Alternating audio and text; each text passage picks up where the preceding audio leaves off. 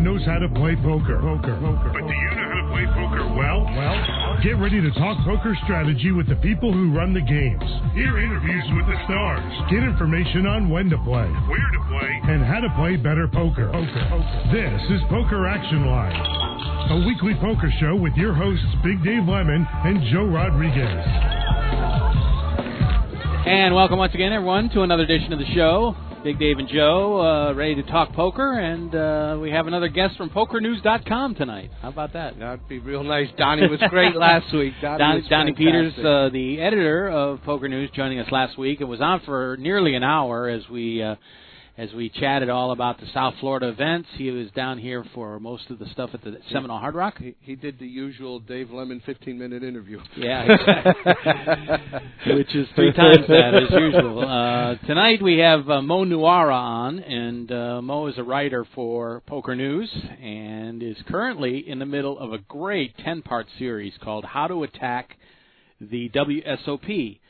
And uh, of course, we're just a couple of weeks now from everything getting underway out there at the Rio in Las Vegas, and it is a must-read for for anybody planning to travel this summer. Let me tell you, Dave, I just read part one, and it's very interesting on uh, on tournament selection and why the, the the the nuances of why you want to choose this one over that one, depending on your style and what you're looking for. Yeah, it's all great, and it's. Uh, I know how much work it takes to put together a series and to decide what you want to cover, when you want to cover it, uh, where it fits into the whole package, and not to mention uh, the number of strategy articles that he had to read uh, to come up with some of the quotes for. Uh, I think it's part five or six, part five, I believe.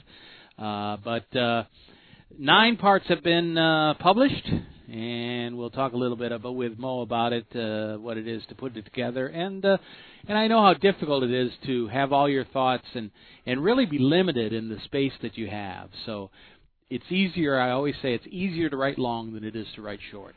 Oh yeah, yeah, because you don't Which know what which you would- don't know what to leave out when you're writing Exactly. short, and there's so much information. Exactly, and you you almost fall in love with some of your pros.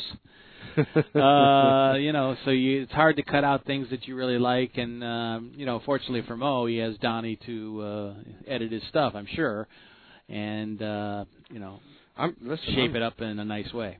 I'm sure you could probably write a very uh, deep stack book on on uh, how to plan to attack the WSOP. You know, with so much information as you said out there.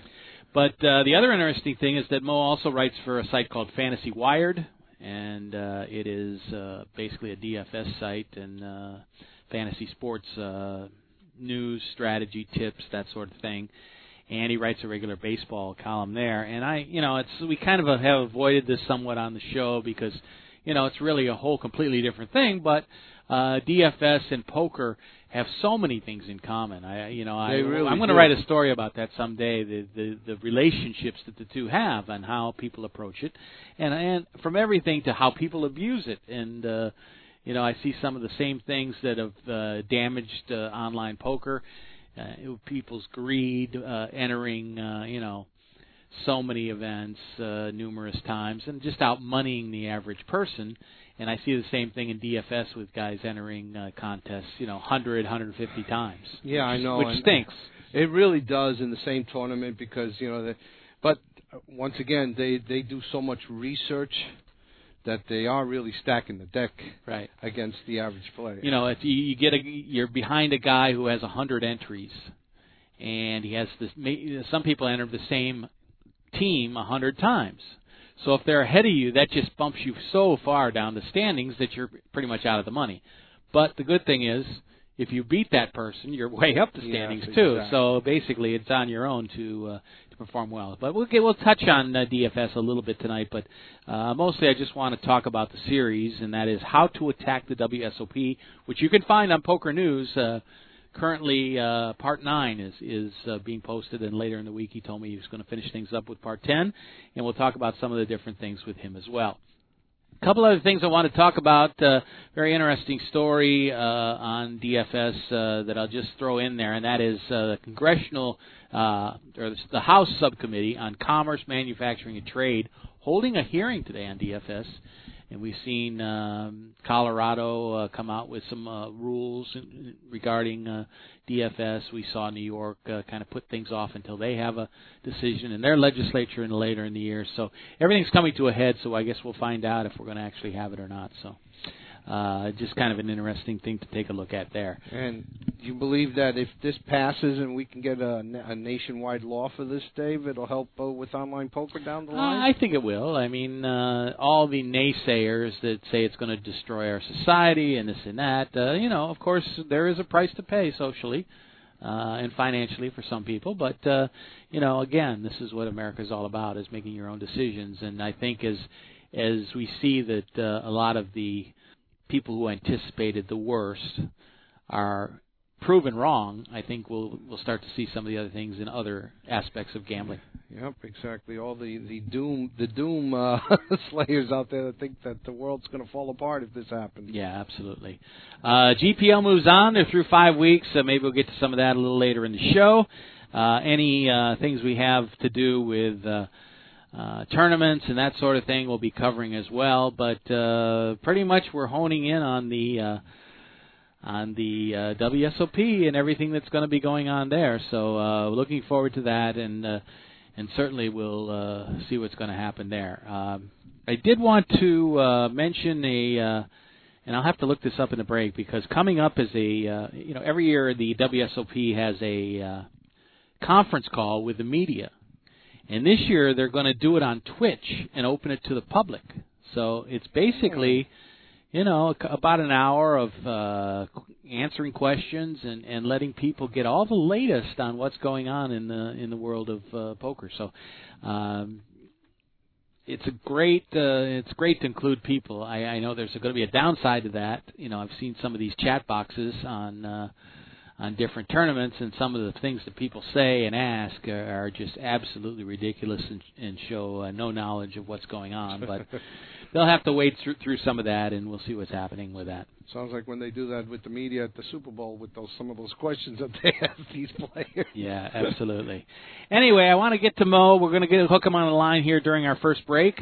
Uh, certainly, uh, uh, we'll have some fun with him tonight and uh, talk. Uh, WSOP and how to look forward to it. He, it's a very far-reaching article on many different aspects, including games you should play, uh, some of the strategies of of how you uh, decide when to go out there.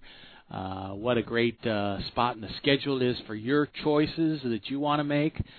Uh, you know, some people go out there for the whole seven weeks, but uh, they say that the average stay for the people who play in the World Series of Poker is three and a half days.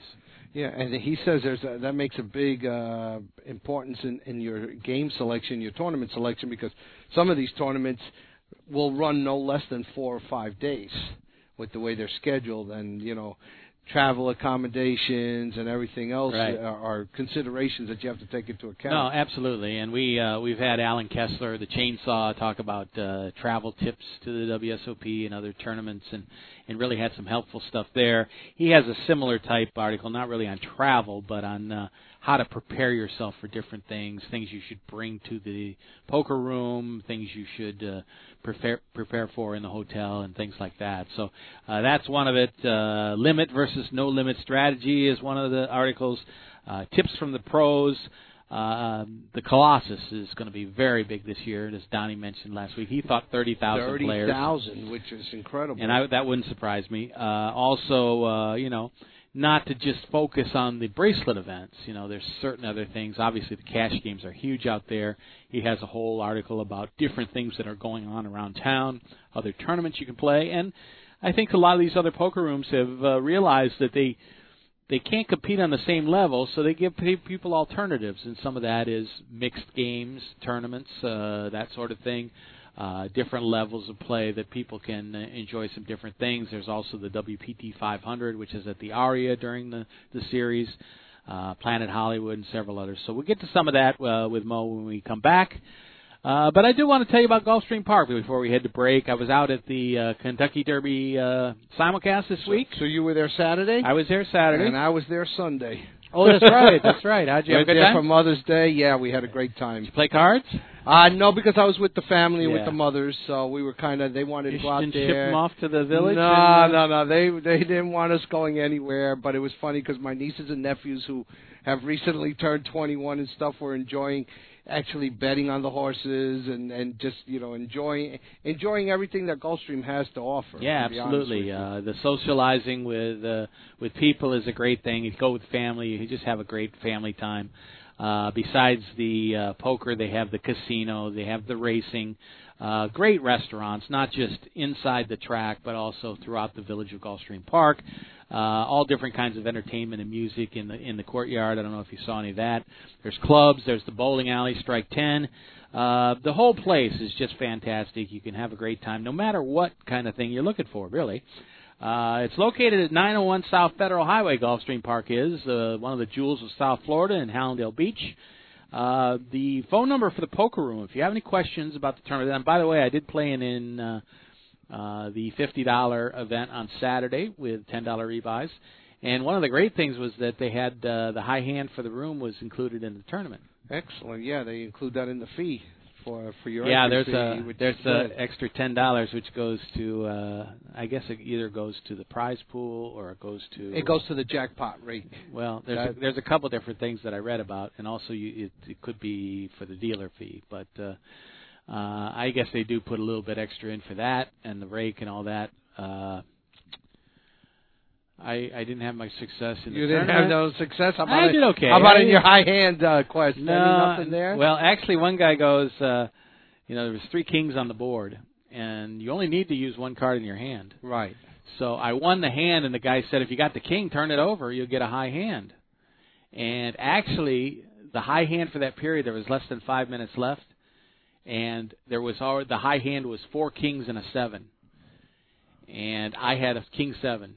No, I didn't have king seven. I had I, if I would have had king seven, I didn't have the king. I had Right. I had two sevens is what I had. Oh, so you had kings full of sevens. Yeah, so I won the hand, and and the guy made a good fold, and I would have won the hand anyway. But uh, I'm wondering, I'm thinking if I had the same hand as what is already posted, You I don't win. the- oh, I would've split split. Okay, yeah. okay. Yeah, if you had if if it was four kings and the next highest card was a seven, you guys would have both tied. anyway, I didn't have it, and uh, I got knocked out of the tournament, and uh, I did not do well on the Derby. Although uh, I had the winner and the second place horse, but I had them in first and third with uh, a horse called Mor Spirit, which uh, I think is still running.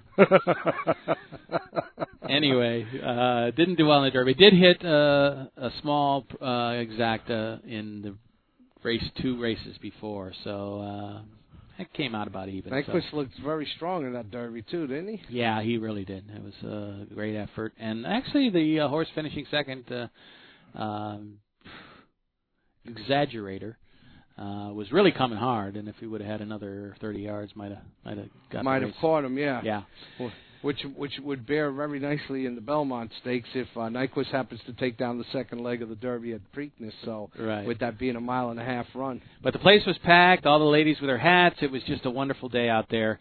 Uh, and it's a wonderful day every day at Gulfstream Park. Once again, 901 South Federal Highway. It's located in Hallandale Beach. Welcome to your playground. This is Poker Action Line.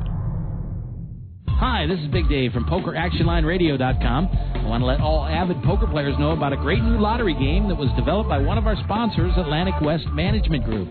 This game is now available worldwide on the internet and will be served as Place Your Chips Caribbean and operated on the internet as an international lottery by Atlantic West. The Texas Hold'em poker-like game is perfectly legal everywhere and presented as a lottery game with tickets available on the internet.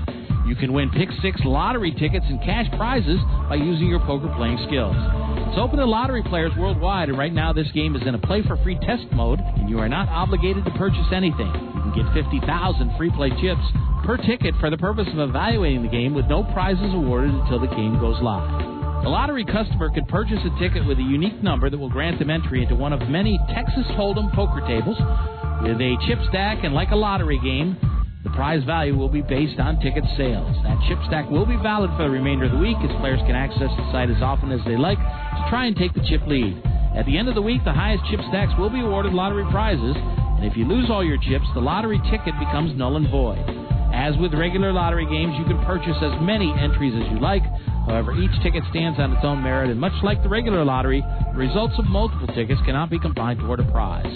The name of this game is Place Your Chips Caribbean. You can access a live demonstration of the game right now at www.placeyourchipscaribbean.com. We believe that when it goes live soon, there will be a heavy demand for this game, as most lottery players would much rather have some say in the outcome of their lottery result. Their odds of winning are greatly improved if they're able to utilize their playing skills in order to increase their chances of winning. I hope that you will try the Play for Free demonstration and hope that you will join us when the Play for Real game becomes available later this year. WFO Radio NHRA Nitro is all about the NHRA Full Throttle Drag Racing Series. Join Joe at 7 p.m. Eastern each Tuesday night for the first edition of NHRA Nitro. Featuring the NHRA's Alan Reinhart. Race winners stop by to talk about bringing home the Wally. Every Tuesday night following NHRA national events. NHRA Nitro is available on demand anytime on the WFO radio application and at WFOradio.com.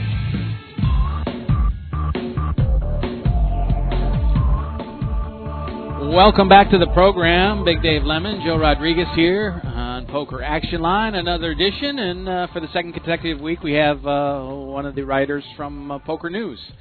And uh, it's pretty apropos, really, as far as I'm concerned, because uh, it is a place where people uh, can get every aspect of poker.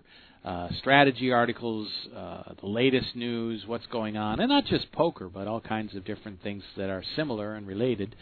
So uh, it's really a reliable source for uh, information. And as I mentioned before the break, uh, Mo Nuwwarah joins us uh, tonight on the show.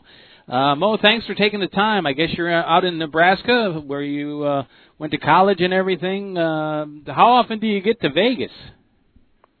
Yeah, Omaha, Nebraska, born and raised. Um, I, I get to Vegas usually just for the series. I think every year. Okay. Uh, yeah, I haven't taken a trip there uh since before I got this job, honestly, as far as just like going just for pleasure. So you do all your writing, and uh, obviously it's a very small world these days with the internet and uh, social media and that sort of thing. So uh, not totally necessary to be there much of the time. But uh, congratulations, uh, you're moving up in the business. I noticed that the last couple of months you've written over 30 stories both months, and uh, so obviously you have the trust of Donnie Peters. Yeah, Donnie, uh, he likes me. I think. um, and uh, I've been definitely carrying a heavier load the last few months, uh, ever since Chad Holloway, our old uh, news editor, moved on to a different position. Right. Chad's been on the show with us before. Uh, you know, one of the one of the great guys in the business as well. Uh, I don't know. I guess he's uh, going to have some more cartoon books coming up uh, pretty soon. We'll have to wait and see this summer. But uh, Donnie was on the show with us last week. We had a great time and talked a lot, uh, kind of focused on South Florida. We talked a little bit about the series, but uh, I'm really enjoying your series in uh, Poker News, How to Attack the WSOP. And uh, let's get into that a little bit. Uh, thanks for being on the show tonight to talk about it. But uh, it's got to be a, a tremendous job. Obviously, you do all sorts of news stories on every aspect of the business. But when you're putting together something uh, this extensive, how do you decide, um, you know, what's going to be in each part and and uh, how much research you need to do? Uh, it's it's it's tough to limit each series, but tell us a little bit about the planning ahead of time. Yeah, um, I'll be honest. I, I really can't take too much credit for uh, planning out and like laying out this series. Uh, I gotta give the credit to that uh, for that to Donnie and then our other editor Martin Harris, Okay. who does a lot of the strategy section section, and he's been writing um, this new series with connecting poker and pop culture. So that's been really interesting for me to read. And they kind of sent me an email and laid out, you know, this is the series we want you to write. These are the sections, uh, how we want each piece of the 10 part series to be with basically just a couple sentences of guidelines. Mm-hmm. And, uh, it's kind of up to me after that how to, how to write it and lay it out. But as far as the planning and the ideas for the series, that was, uh, all up to them. So I got to give them credit for that. Any conflict on something you wanted to do that they didn't quite agree with? Um, honestly, the only thing that I can really think of was when we were talking about well when they sent me the email about some of the tournaments they wanted me to highlight right for the the piece about different tournaments in Vegas outside of the Rio mm-hmm. was they wanted to throw in the section about the daily deep stacks which I'm not really a fan of those things even though the prize pools is prize pools are huge just because the rake is like astronomical in those but outside of that, I just uh, been rolling with pretty much what they wanted me to do, and they let me write them how I want. Uh, how about the uh, the move on social media? And I guess it's it's kind of like uh, don't pull on Superman's cape or don't spit in the wind, but uh, uh, the request by some players to try to put together a petition to take away the rake from the the main event. Uh, any uh, thoughts on that personally? Um, I did see that a while ago, and then they were saying back in the day, the tournament used to be rake free, which is pretty awesome. Um, I mean, I think basically the idea behind that would be kind of that the promotion and the grandiose kind of nature of the main event pays for itself right. with all of the people it draws in. But I mean, you, you know, it's such a big tournament, and you know, there's so many costs that go into that. I mean, I I don't really have a problem with them taking a small amount of rake. I I think the rake is on the smaller side for those bigger 10Ks. So right. Okay. I don't think it's that big of a deal, really. But I mean, if they were to do it, I think it would be awesome.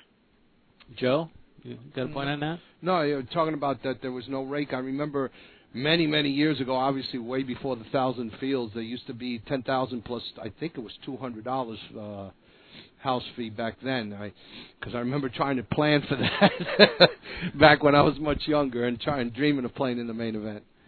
Uh, well, it's it, it's just that's something that's not going to happen. So it's it's nice that they uh, made a point of uh, putting together an actual petition, but uh, uh, I don't think it's going to fly. Uh, there's a big uh, uh, conference call. Well, not exactly a conference call. It's always been a conference call with the media over the years. Uh, Seth Palansky sending out the email this morning. Uh, but this year they're going to do it on Twitch, and it's going to be what they're calling a town hall. Uh, any thoughts on that? I think I've seen some of the stuff that people write in the chat boxes and some of the ridiculous comments and questions, and I wonder uh, how that's going to fly this week. Yeah, I mean, I'm not really too sure about that honestly, because I, I think Donnie's always been the one who's done the uh, conference calls, Donnie and Chad. So I'm not sure if that's going to be me or not this year. And I don't really have any experience on those conference calls. But uh, yeah, I guess I don't know. I'm kind of with you. Uh, that just opening it up to the public doesn't seem like it would be the most constructive idea if you wanted to get um, you know information disseminated out there in a timely and constructive way. Right, exactly. It's uh, it's actually going to be uh, next Thursday, a week from tomorrow, May nineteenth. Uh, and it's going to be uh, on Twitch and open to the public, uh, which is going to be kind of interesting because a lot of there's a lot of thoughtful poker players that really think out the issues and probably will have much to add. So uh, there are some good things. Uh, Ty Stewart, of course, will be answering questions along with Jack Effel and Bill Rini, who is the head of online poker for the WSOP.com and uh, they'll be doing all this uh, starting at 4 p.m. Eastern Time on Thursday, May 19th. Uh, since it's not a conference call, basically anyone can go, and I'm sure that uh, you know as as you talk about it with uh, your friends and colleagues, that you'll be there to pick up some information. It's always pretty informative. And uh, there are a lot of good questions, and you can find a lot about the tournament. So uh, uh, I'll definitely be online and checking out that live stream. Um, but let's get to the article. Um, I wanted to uh, kind of run down the different uh, aspects and see if you had any thoughts. Uh, uh, as I mentioned before coming on, uh, before the first break, it's much easier to write long than it is to write short. So when you're limited on exactly what you can say, uh, there's always a few things you've got to leave out and uh, pick and choose what you're going to say. Uh, let's start out with the uh, planning what to play, which is part one. Uh, it, you cover it pretty uh, extensively, and you talk about uh, great stretches for for people uh, to target when they're planning on when to go out. Uh, any thoughts on uh, what you would have added maybe to that article? Um, as far as that one, I think you know the thing is tying that back into the other article about other tournaments in Vegas. I mean, you almost kind of like can't lose as far as looking at different different times to go to Vegas, just because there's so much going on throughout the city and there's so many great tournaments at so many places. Um, I would say, you know, the end of the series is a really interesting, interesting spot because this year they added the, the well, they moved the 1111 little one for one drop to the end with the main event. Right, right. So I think that tournament has the potential to just be huge as far as, you know, people that come in, maybe bust out of the main event.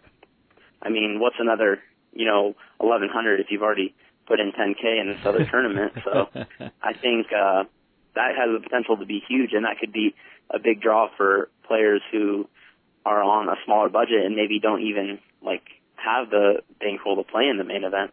I think one of the interesting things I found was when you mentioned uh, uh, that the average length of a person's trip uh, for the WSOP, even though there are many, many hundreds, thousands of players that that spend uh, the entire seven weeks out there, but the average length of a trip for for everyone is just 3.2 days. So you got to pick and choose when you're going to go. Yeah, I mean, you know, Donnie sent me that little nugget, and I think that is really interesting, and it makes it kind of tricky as far as planning out what you're going to play because I mean three days just isn't very long and if you run deep in almost any tournament like any big tournament is going to be at least two days usually there. So that's two thirds of your trip right there. So I mean I, I would suggest if you want to go play maybe plan out more in the in the realm of like five days. But there's definitely some great daily tournaments that you can play. Like I said the highlighted the ones at the Wynn, and um, if you just want to straight up go for the biggest prize pools, like I was saying earlier, the daily deep stacks are just insane. I mean, 50k for first in those is yeah. uh, pretty routine, and then I think my buddy was telling me the other day we were talking about his plan. He's planning on coming out and staying with me again, and he said that he thinks he remembers the Colo- during the Colossus one of the dailies got up to like 70 or 80k. Wow, first. wow, unbelievable. So, uh, part two about the satellites was interesting as well. Uh, obviously, uh, not only do people have to pick and choose when they're going to go out, uh, not everybody has a load of money to play all these events and is not going to be tremendously successful where they can finance the rest of their uh, series with one big score. So you do have to uh, pick and choose what satellites you want to play, and there's plenty of those. Yeah, I think you know those are running all the time, and I think those are another really good option as far as like, say you do bust out early in something, you know, obviously that's disappointing, but you're not out there to, you know, mope after you go bust or whatever. So your best option might be to just hop in a satellite and try to get into the next tournament for cheap, especially because they're running around the clock. I mean, if you go into the pavilion, you're just going to see in the yellow section there's always lines. They're calling out new single table satellites about to run. And I mean, I've never personally played one, but everyone that plays them tells me that they are just a gold mine. Like, just really, really, really soft games over there in the in the satellite section, and I think that's just a great option for anybody that of course, the big difference either is is, on a shorter bankroll or busts out early. Right. The big difference that you do mention is a lot of times, you know, maybe if there's like 10 seats and available in the satellite, uh, it doesn't really matter if you're the chip leader as long as you're near the top because you're going to get your seat and then the tournament's going to be over. So it doesn't really matter. It's not really a final table cut type situation. Yeah, you got to play completely differently. I mean, I'm not like the most experienced satellite player, but I have played a few, and it tends to get really weird later in the tournament where it's just basically big stacks are deciding when they want to gamble a little bit of their stack off to try to eliminate somebody. And it's just uh, kind of a weird game. And then everyone else that's kind of in the middle It's desperate. is is just waiting. you know.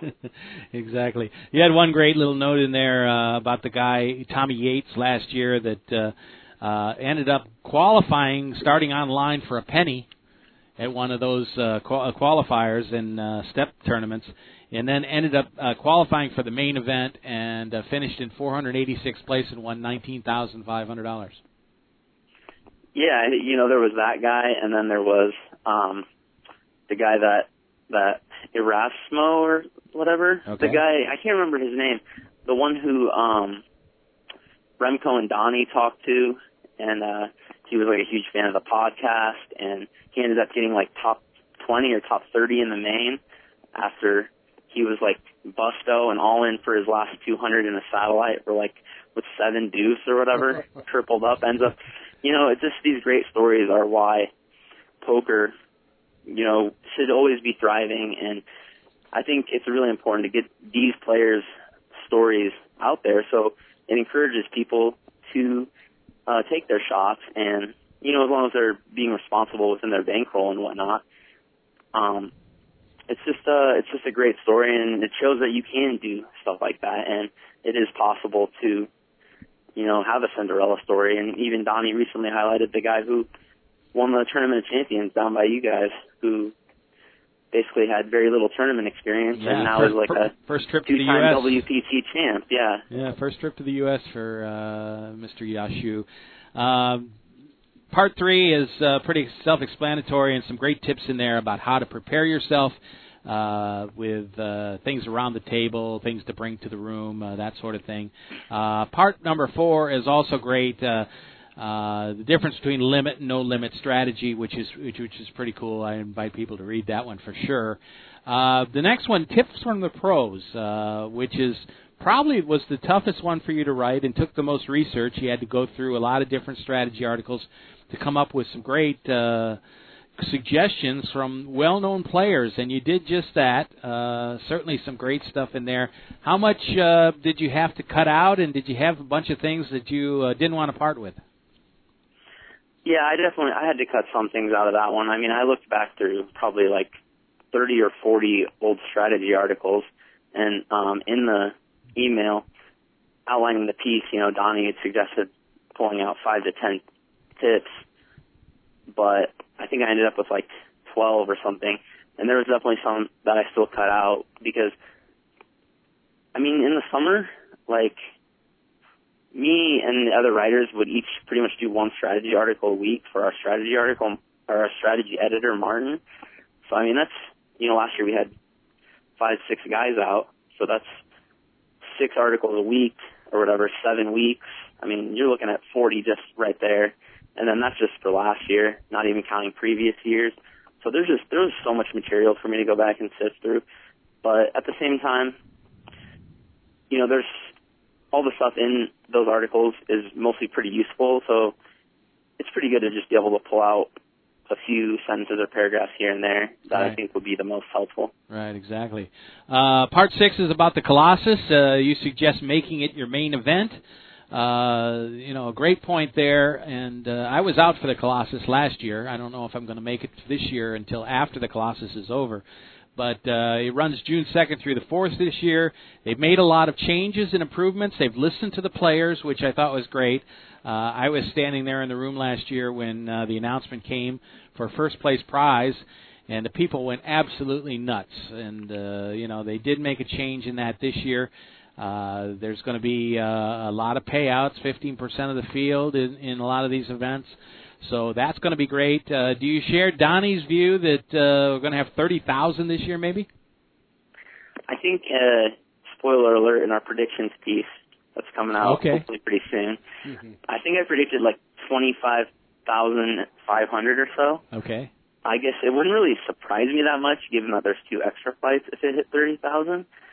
Uh, I just honestly don't really know what to expect. I don't, I'm really curious. Uh, uh, here's another spoiler from the prediction piece is I named the Colossus as the tournament I'm most looking forward to outside the main event just because I'm so curious to see so many things. Like, did they clean up some of the logistical issues last year?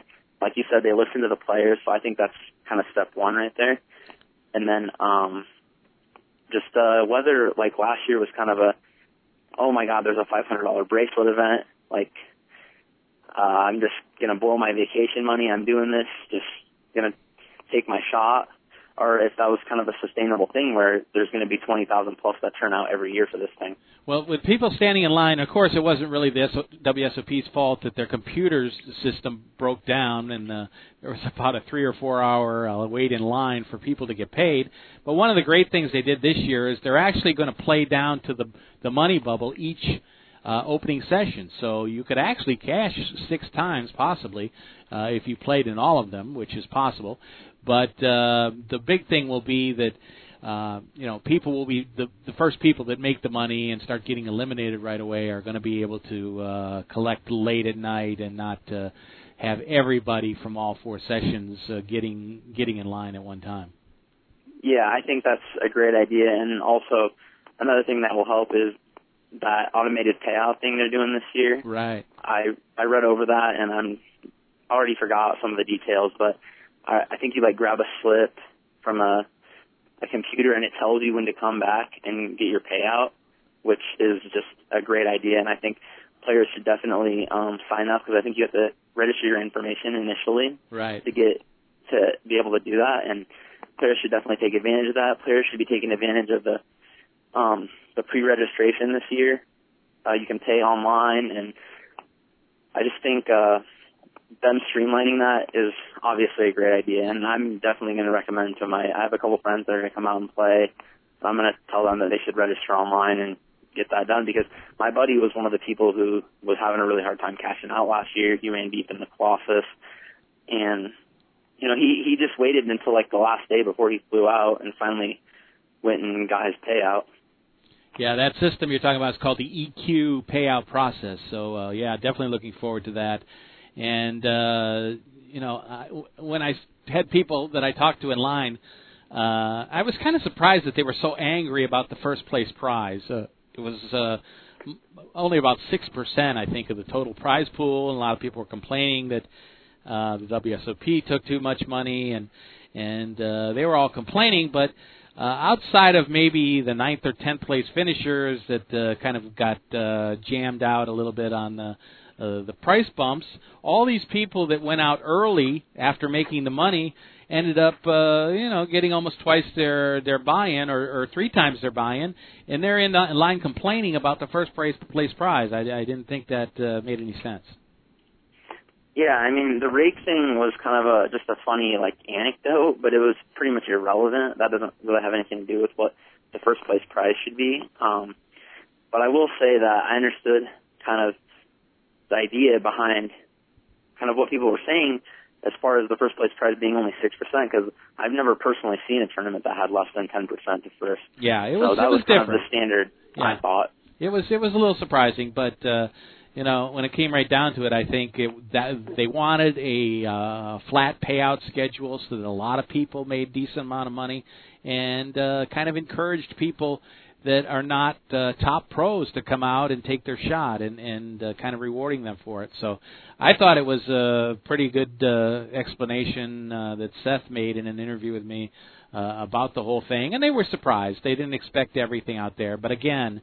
I think people's main complaint was that they didn't announce the payout schedule ahead of time, and if they had, it probably would have cost them a number of players. Yeah, I think um, flatter payouts in general is something I'm a fan of because it's just more friendly to recreational players who, you know, I cover a lot of these smaller tournaments. Um, I have for the last few years since I've had this job, and uh, you know, you you'd be shocked when you walk through the tournament area how many people are on, you know, five, six, seven big blinds just fighting for a min cash. I mean that, you know, obviously that's not what top pros and uh, just professionals in general are going for. They're trying to maximize their expected expected value. But uh, as far as recreational players go, you know, they're going to be thrilled if they walk away with a min cash, and if that min cash represents, like you said, uh, you know, two x their buy-in or whatever. That's just a that's you know they're going home with some money in a, in Yeah, a story, absolutely. so that's great for Ab- them. Absolutely. Uh, Colossus is June 2nd through the 4th. Uh, six opening sessions, uh, two a day, uh, one at 10 a.m., the other at 4 p.m. And uh, it's possible that people could play all six flights if they choose. You start with 5,000 chips 30 minute levels on day one, and then 60 minute levels beginning on day two. Uh, Seven million uh, prize pool guarantee, but we'll probably end up with at least twice that. So uh, certainly uh, looking forward to it as well. It's going to be a great tournament. Uh, and all the people that said they would never come back last year, uh, I'm sure they'll be right there first in line. Yeah. Uh, let's move on to uh, the final uh, articles. You are actually have nine out. Uh, you have a big article about other things to do in Vegas, which we uh, touched on briefly, and there's a lot of great information in there on pe- people can look up. Uh, also, uh, you have a whole section on playing online while you're out there on WSOP.com. I had a great time doing that last year. End up, uh, I don't play a lot of tournaments, but uh, you know, while I was working, I was looking to kill some time at certain times, and I played in some tournaments and up ahead five hundred dollars, which is uh, a lot for me. Uh, finally, the last one that you have just published is uh, thinking outside the lo- no limit hold'em box, and this is something that I've uh, urged people to do for a long time to to take advantage of learning all the different games, the mixed games, and all the different things. Uh, I'm a big fan of that, as you are. And uh, you know, for so long, on, people only learned uh, no limit hold'em, and that was it. But uh, the game seems to be branching out a bit. Yeah, absolutely. Um, I personally love mixed games. I always have since I've been learning other games. Like when I first started to learn how to play poker, um, I got one of the books I got was Super System, like almost everybody. But unlike probably a lot of people, I read the other sections besides No Limit Hold'em just as just as avidly as I did the No Limit Hold'em section, and I think it's just a lot of fun to learn the other games. I mean, you know, especially somebody like me, like I grew up playing five card draw, so I mean, I learned Hold'em after. Like a lot of these pe- people nowadays learn Hold'em as their first game, but I learned how to play poker playing five card draw as a kid. So I I personally love mixed games, and my friend introduced me um, to eight game back in like 2009, 2010, and that became like my favorite cash game on Poker Stars. I used to play the uh, four eight level eight game Uh-huh. uh, for hours at a time, and I just I love it. We're talking with Mo Nuwwarah, writing a uh, great series online. invite people to check it out. It's fantastic. And if you're going out there at any time this summer, certainly it's a must read. Uh, still one part still to come. Uh, what's that going to be about? That one is going to be about the main event. Okay. So I haven't like really decided yet what I'm going to do for that one. Honestly, I'm gonna I need to figure out if I'm going to interview a couple of people. I have a couple of people in mind, and I'll probably also pull a couple of old tips from main event articles written, strategy articles written the last couple of years.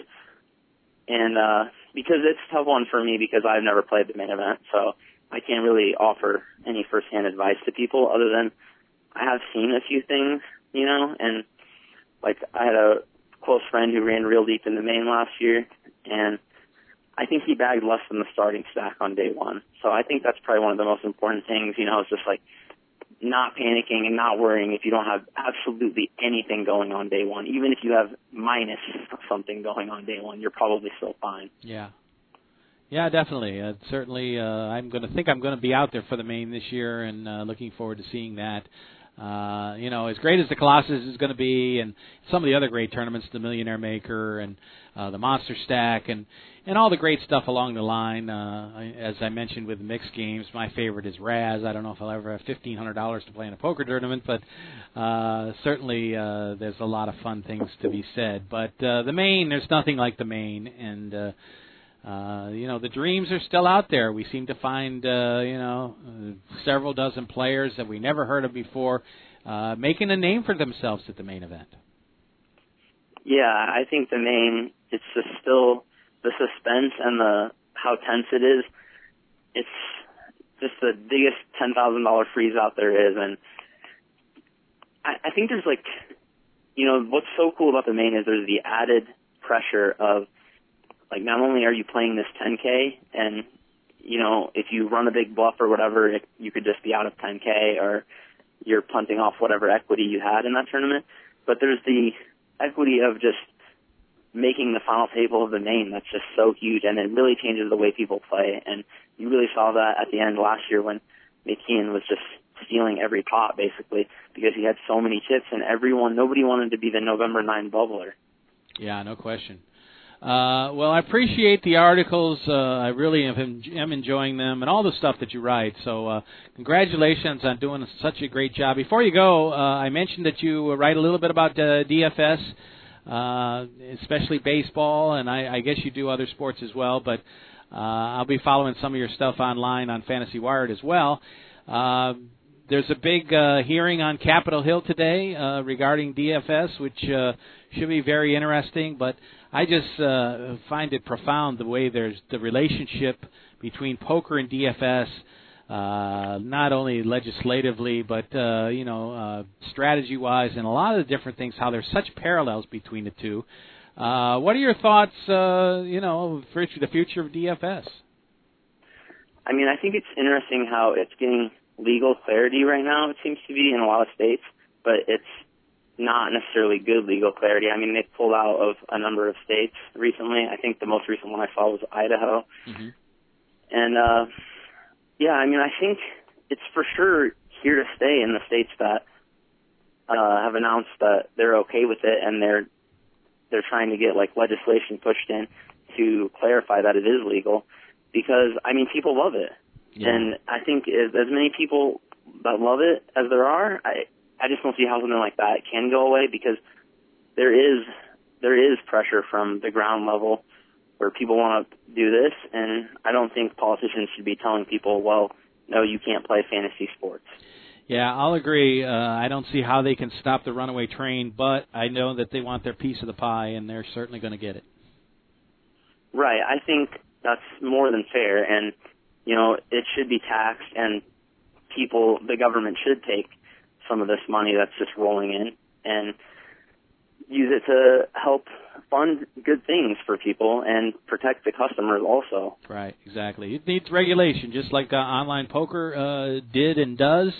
Uh, you know, you need to keep uh, problem gamblers, you need to keep children uh, out of the mix, and uh, certainly when they just conti- continue to push it underground, uh, that's not the right way to go. Yeah, I mean, just you know, look no further than sports betting. I mean, people bet on sports constantly, and you have all these, you know, government entities trying to say, well, you know, we don't want to allow pe- sports betting. Well, people are going to do it anyway. It's just like prohibition. I mean, how many times do we have to see that that kind of thing, that kind of policy that doesn't work? And if people are going to do it anyway, why not use it to help fund things for the government? Yeah, people who don't learn from history are doomed to repeat it. Uh, you know, we saw it with prohibition, and now uh, it's a whole uh, another prohibition. Anyway, thanks for the time tonight, uh, Mo. We appreciate it. Uh, look forward to meeting you out in Vegas this summer, and uh, certainly uh, uh, we'll be reading your stuff.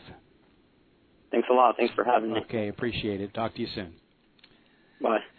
Mo Nuwwarah from uh, Poker News. Uh, great series. Check it out. How to Attack the WSOP. Nine parts uh, have been published. Uh, the tenth coming out next week on the main event. Uh, you can find it at pokernews.com. Uh, excellent writing and excellent information. Just a just a treasure trove of information. Yeah, especially if you're a first timer going out there to the main event, uh, or just I mean to the WSOP in general. Has got some great articles on uh, you know the type of strategies and the things you should be doing to prepare for yourself. You know, all the way from game selection to clothing selection for some exactly. of these rooms. You know, which are freezing in some of them, as they say, and um, you know snack issues, as he, as he mentions in one of his articles that the Rio is well known for not being very good with their food. Right. You you can attest to that from being out there last year. You know uh, how expensive some of their food it can was. Two fifty for a banana. Else. So, you know, let's hope that they, uh, when the Colossus comes around, that they've addressed some of the major issues that happened last year.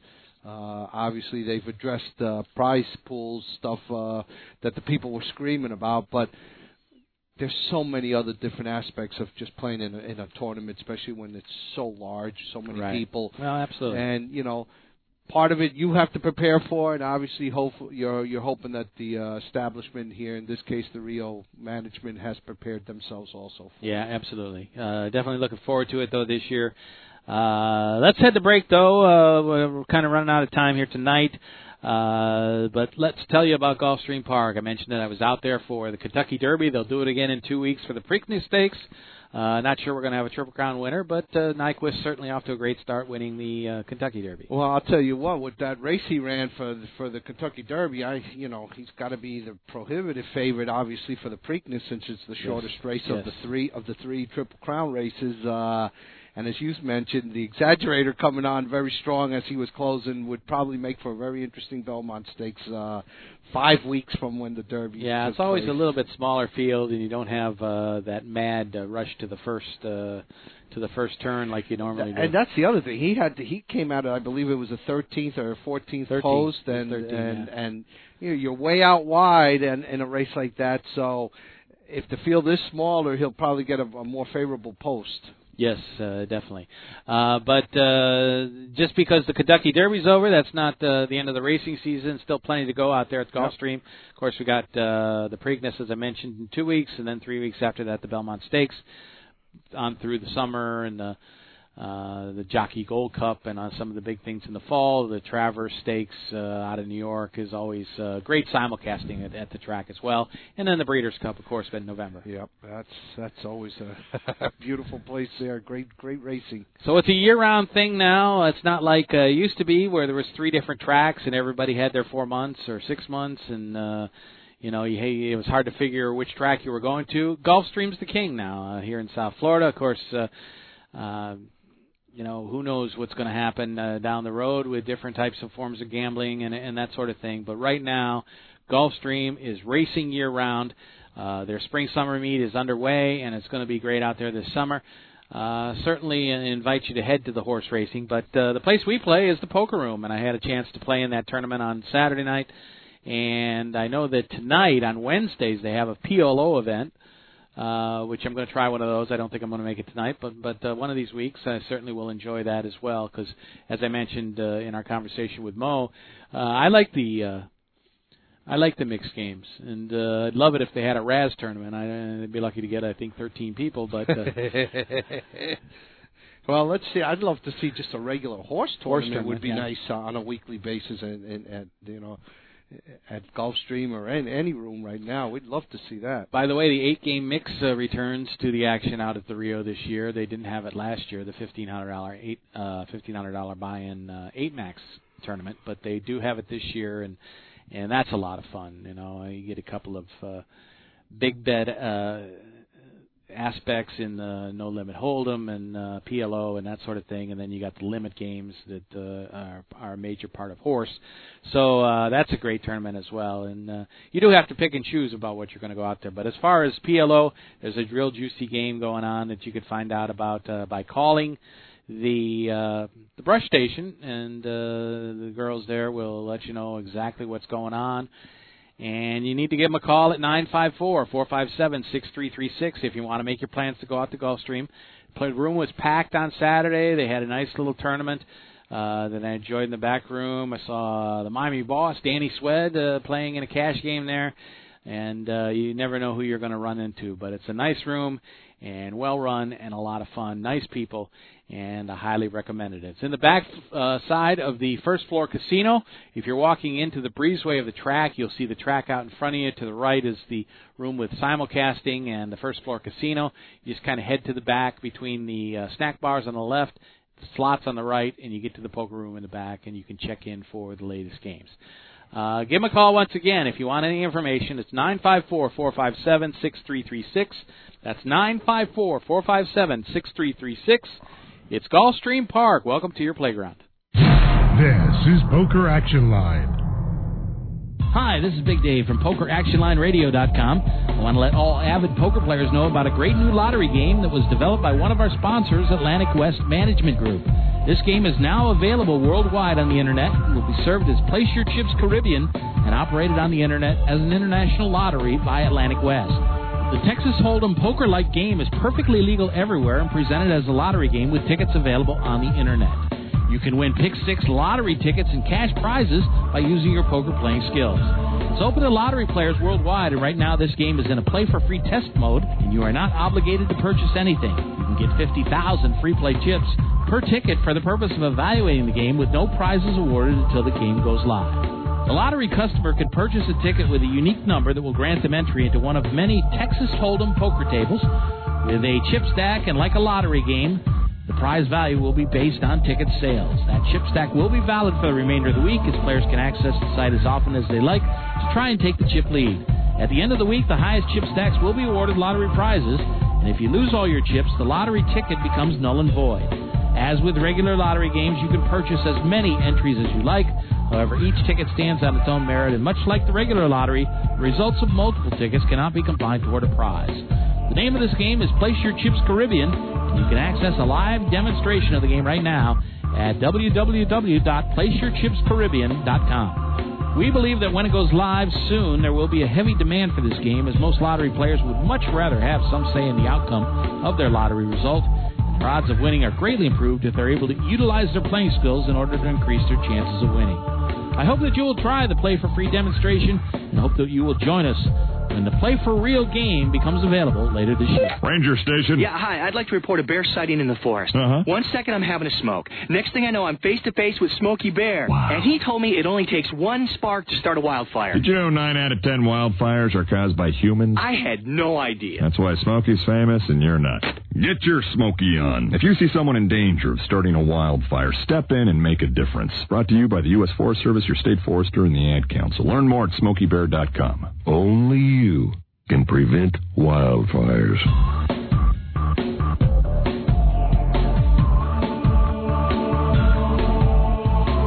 Okay, back on the show. Our thanks to Mo Nuwwarah for joining us. Uh, Mo, writer for uh, Poker News. Uh, last week we had Donnie Peters on, who is uh, the editor in chief of uh, PokerNews.com, and I want to give him a plug uh, for his new program that's going to be on Poker Central. It's called the Primetime Poker Report, which uh, starts May 18th, and uh, he's doing his final preparations for that show. You can pick up, uh, as we mentioned last week, uh, you can pick up Poker Central on a lot of different. Uh, of the new uh, devices, the Roku, uh, Amazon Fire, uh, Xbox 360. There's a lot of different ways. Just go to PokerCentral.com and they'll uh, let you know how you can uh, find it.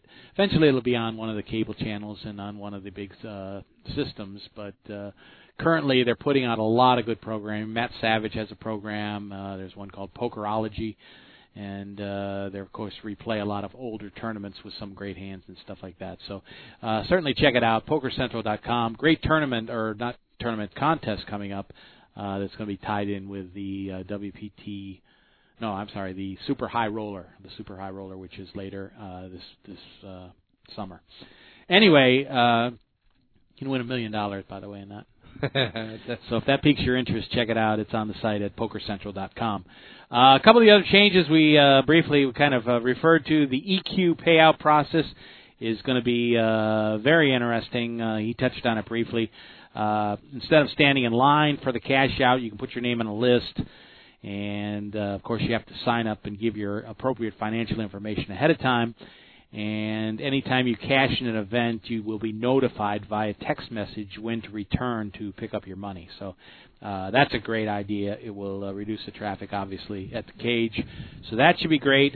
Uh, they also changed the rule about uh, no headphones after any event The was in the money. right. Um, now it's going to be final table.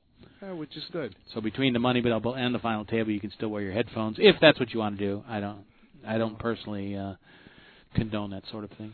Yeah, well, listen, you and I didn't grow up doing stuff like that, I know. so you know. Uh, I didn't mention it with Mo, but uh, one of the great things for some of the writers that are going to be out there is a new uh, innovation called the WSOP Chip-In application, where uh, players can report their chip counts to uh, the list at WSOP.com from their smartphone or tablet, and uh, people can have a much better handle on who stands where in the tournament, uh, and it'd be much easier. It's a big uh, plus for the media, no question. Uh, live at the WSOP we'll be uh, pro- providing uh, final table streaming uh, for these events this year. Dave Tuckman does a great job with that. Also, Tatiana Pasalic, who I uh, got a chance to meet last year and then saw recently in, in South Florida. She got married in between that time. Uh, great girl, very pretty girl that uh, does a great job with interviews, and uh, certainly look forward to seeing her over there again. Also, uh, Kevin Mathers, who I got a chance to meet here at the Seminole Hard Rock, i has been hired as the Twitter czar. He's going to be handling all the social media, which he has for the past several years. But this year he has a title, and he's actually going to get paid to do it. So, so helpful for people uh, on social media to get the information about the WSOP. So a lot of great things going to be out there this year. Uh, we're winding things down in the program here. Uh, as many of you know, Joe was the uh, player, uh, the poker manager at uh, Miami Alai, now called Casino Miami, and uh, some big news coming out about that recently. Yeah, Big Dave. It's uh, I hate to say I told you so, but uh, the way they handled their uh, their poker room after they they let me go, they've been through four or five poker room managers, and unfortunately, their uh, the rake revenue had gone down from a high that I had it at one point around half a million dollars for the month, down to where it was in the in the low twenties, uh, and you know they closed that room down not this past weekend but the weekend prior, and uh, it's a real shame. It was a beautiful room. Uh, it hurts me because I know how much work and I put into it and my staff put into it to try to make that a you know a great room, especially after we were like the last last people on the block to enter, you know, to enter the the the thing, the the sacrifices that we had to make, the innovations that we came through with the the two thousand dollar an hour high hand that that that we went through, that had our room jam packed with over 250 people on a waiting list to play for 12 hours, and. um it it hurts, Dave. You know, I, I I'm not getting any satisfaction in the fact that they the the room closed. It hurts that you know their upper management wasn't smart enough to see that we were heading in the right direction, and they thought they could just bring, as the old saying goes, they thought a monkey could run that room, and they didn't realize what it took to to make that room. You know, you have to be personable, you have to know how to treat your customers, and from every account that I've read and I've been told by people who have gone there, they had completely lost track of that. Yeah, I, I, I was looking at some uh, numbers the other day from 2012 when you were running the room, 440,000 in revenue yeah. for the month for a month.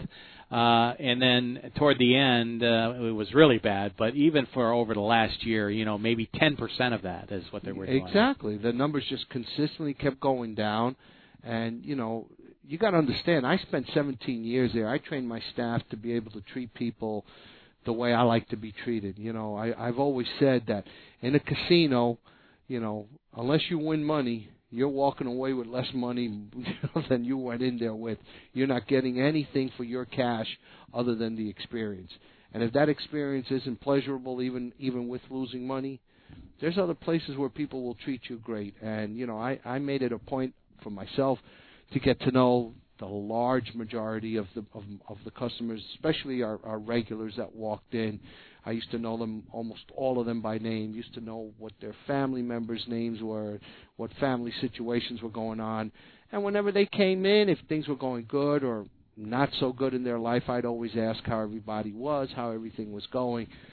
It's stuff that I know would have made me feel good if I walked into a place and someone, you know, was asking me about my situation at home. And I you know, wasn't expecting my employees to do the same thing, Dave, but you know, to be cordial, to be nice, to get to know their names and just treat them treat them like friends, you know, more so than customers and you know, I I think that was a huge part of my success. Well, let's uh, let's let's face it. There were a lot of bad decisions from upper management uh, in regards to poker over the years. I mean, of course, we went through the the years where there was a quarter fifty cent games with a ten dollar pot limit. Right. Uh, there was a room uh, over a million, I guess, about a million and a half dollars spent on the Crystal Card Room, which was absolutely beautiful. Oh, it really but was. But you know, even except for some very short periods of time, was never. Uh, you know, useful as far as a, a, a packed room. You know, there would for a good bit of the time there would just be just a few tables there uh, you know, a lot of different reasons for that. And I know you worked your butt off to get people in there, and, and many times during your tenures, uh, you had the room packed. And even when they had to move out of that Crystal Card Room out to the North Lounge, uh, in a small, smaller area because of the save the money on electricity and air conditioning and that exactly. sort of thing. Uh, you know, you had good crowds and a lot of tables full there. So, uh, you know, I think if people look back, the times that you were there were the good days, and the times that you were gone, in between were were, were, were when it suffered. And let me tell you something. Not only the poker room, Dave. Another thing I'm very proud of is, man, the revenue that I was pr- that we were producing in dominoes. right. was incredible. I mean, it was amazing that our uh, we used to close on Tuesdays. Remember Tuesdays? Was And you were really the only one. Yeah, well, Magic City was trying to do it, but they, They couldn't, couldn't even come close to producing. I was producing. Your, your competition was on Flagler you, Street. You know how hard it is to produce. yeah, you know how hard it is to produce three hundred, uh, almost three hundred thousand dollars in revenue in dominoes at a dollar fifty a head per half hour. So you're talking a table, a domino table only sat four players. So you were looking at twelve dollars an hour, and you know per table. I mean, it was incredible. I, I believe we had some somewhere around twelve or fourteen tables, and um on the weekends, the moment I mean, two minutes after we opened that door, all twelve you know all twelve tables were full, and they ran that way till we had to tell them they had to leave the the the room. You know, Yeah. we had to close. Well, end of an era. Uh, of course, I'm way past that. Uh, for people that know me, I I started at Miami Jai-Alai in 1982 as an announcer, and uh, became the public relations director on the Jai-Alai side. And I was there in the good years, uh, you know, after the players' strike and a lot of other things contributed to the downfall of sport.